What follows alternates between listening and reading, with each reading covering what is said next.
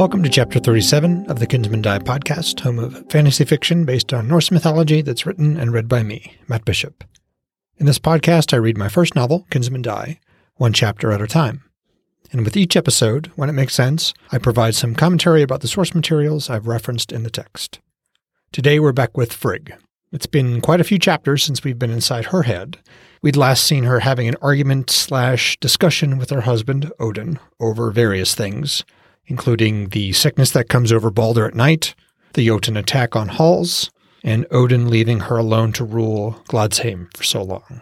The events in this chapter are basically the morning after Odin returned home to Gladsheim after helping Vidar.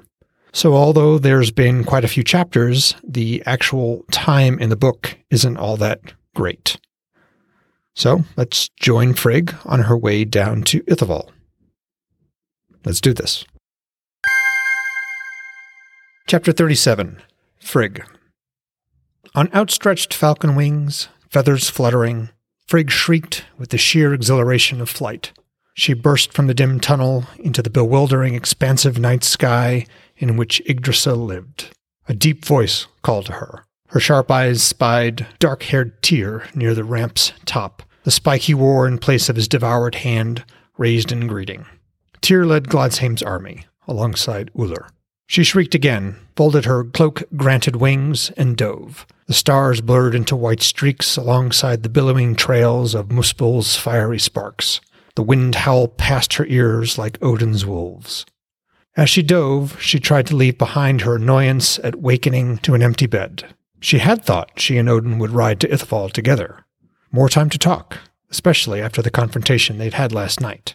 It hadn't ended badly, though it could have ended better.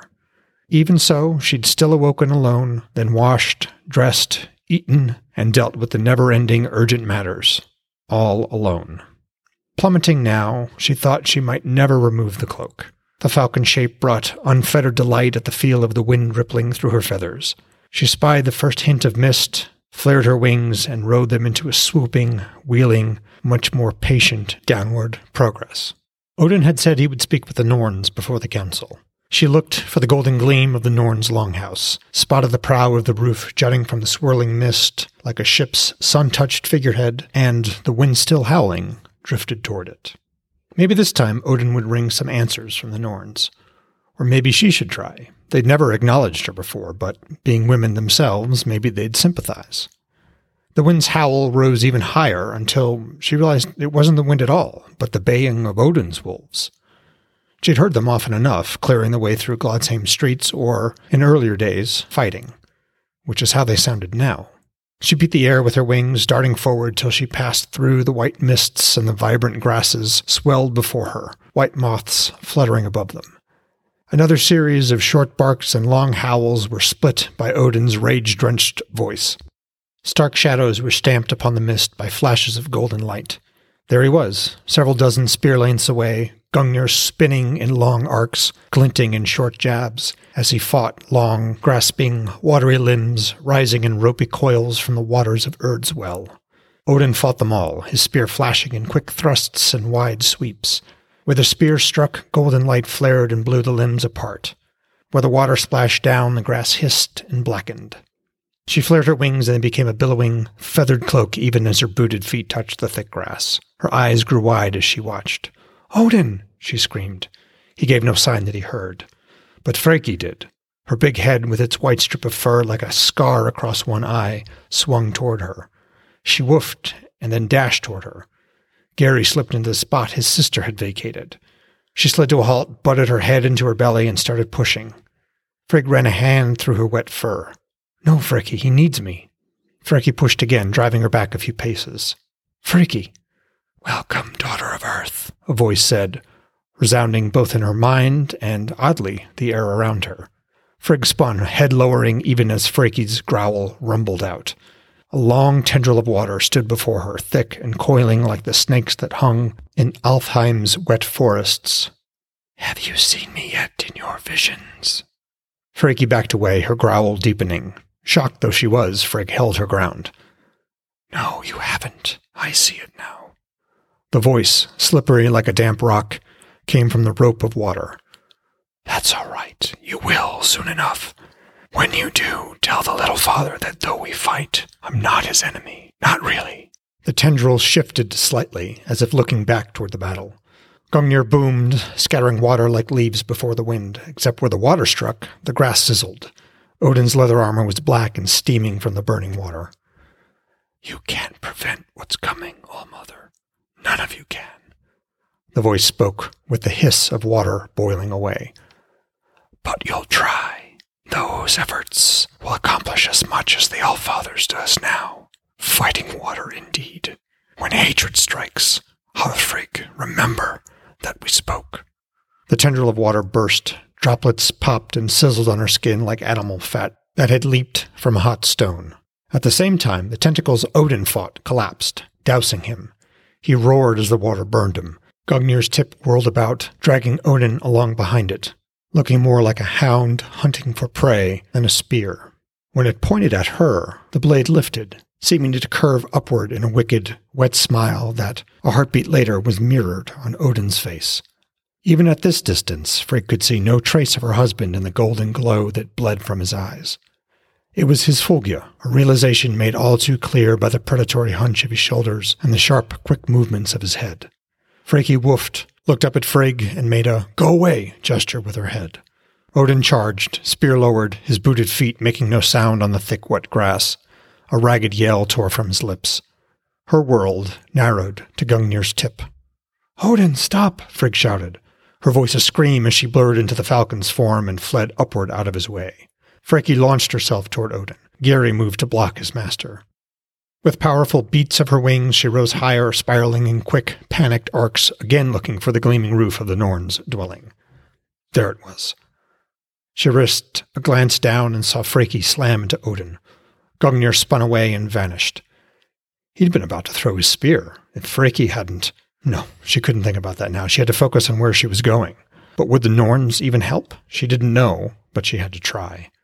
The mist swirled apart, and she darted through it, streaking downward to the long stone table where the Norns worked.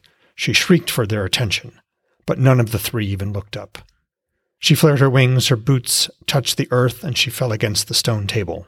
Pots of ink wobbled and nearly spilled until stained hands stilled them. "Please help me," she cried into their faces. Too close behind her, Odin's raw scream ripped through the glade. One of his wolves yelped. The middle Norn looked up. Her skin was smooth and brown. Her eyes were cold chips of emerald. "I think not," she said. She looked back down to the chisel in her right hand and the bark in her left. Her sister Norn, white as snow, looked up. Her coal-black eyes yawned like a pit. Her voice squeaked like frozen hinges. "You'll live to see sadder days." The third sister, skin a rich blue-black, and eyes a startling wolfish gold, pointed with a red-tipped brush to a spot behind Frigg. "Prepare yourself, Hárfrigg. Your husband, ever faithful, approaches." Frigg spun, her hands gripping the table's cold stone. Odin sprinted at her, spear lowered, a roar pouring out of his mouth and his eyes glowing gold. His wolves ghosted along behind him, snapping at his heels, trying to slow him, distract him. The scrape of the Norn's chisels resumed as if none of this were happening. She glanced to her left, gauging the distance to the Norn's house. If she could get there, maybe the barred door would give her enough time to talk Odin out of his fury, or maybe he'd calm down on his own. Maybe.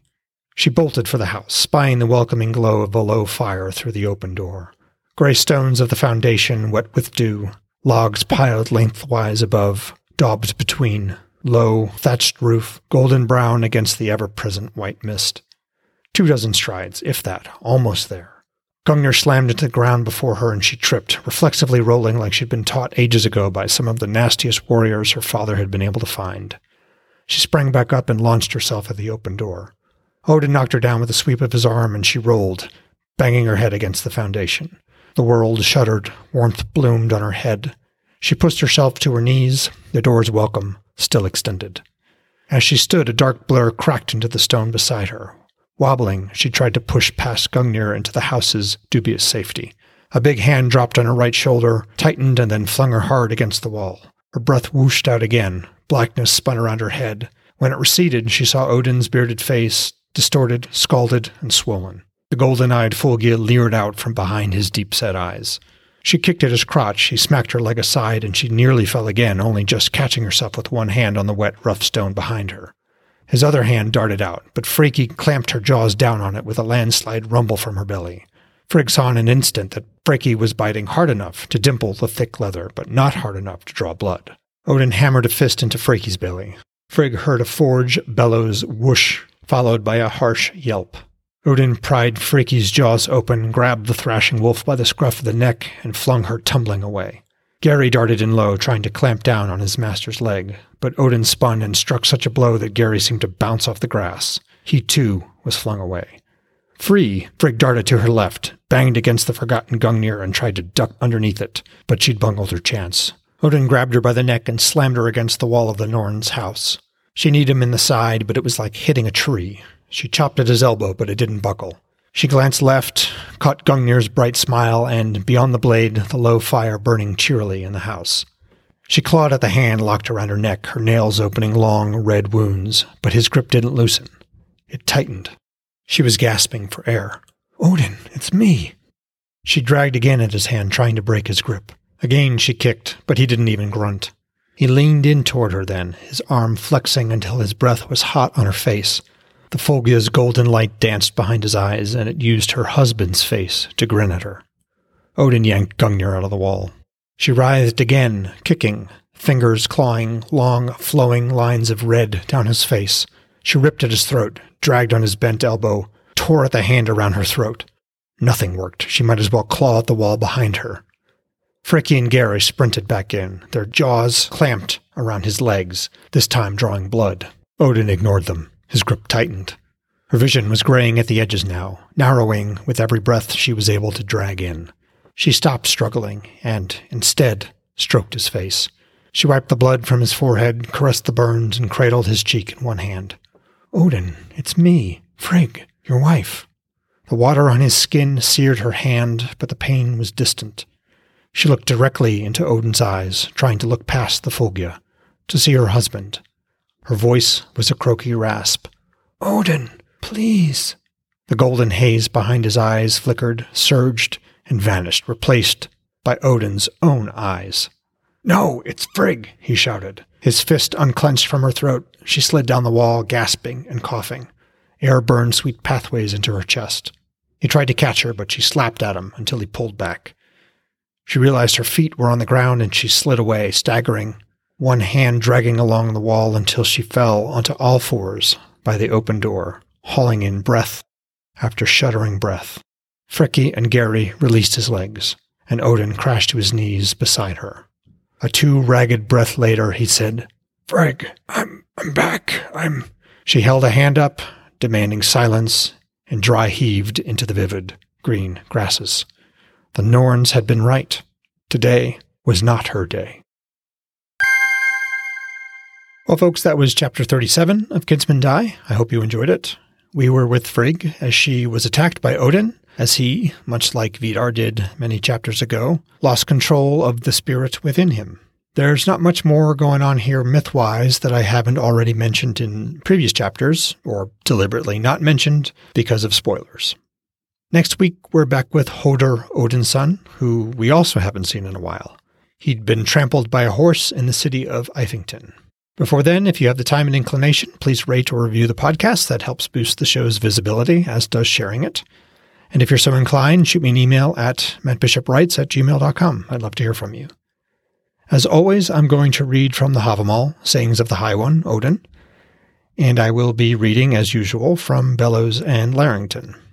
Bellows, verse 37. "Better house, though hut it be, a man is master at home. His heart is bleeding who needs must beg, when food he fain would have." Larrington, verse 37.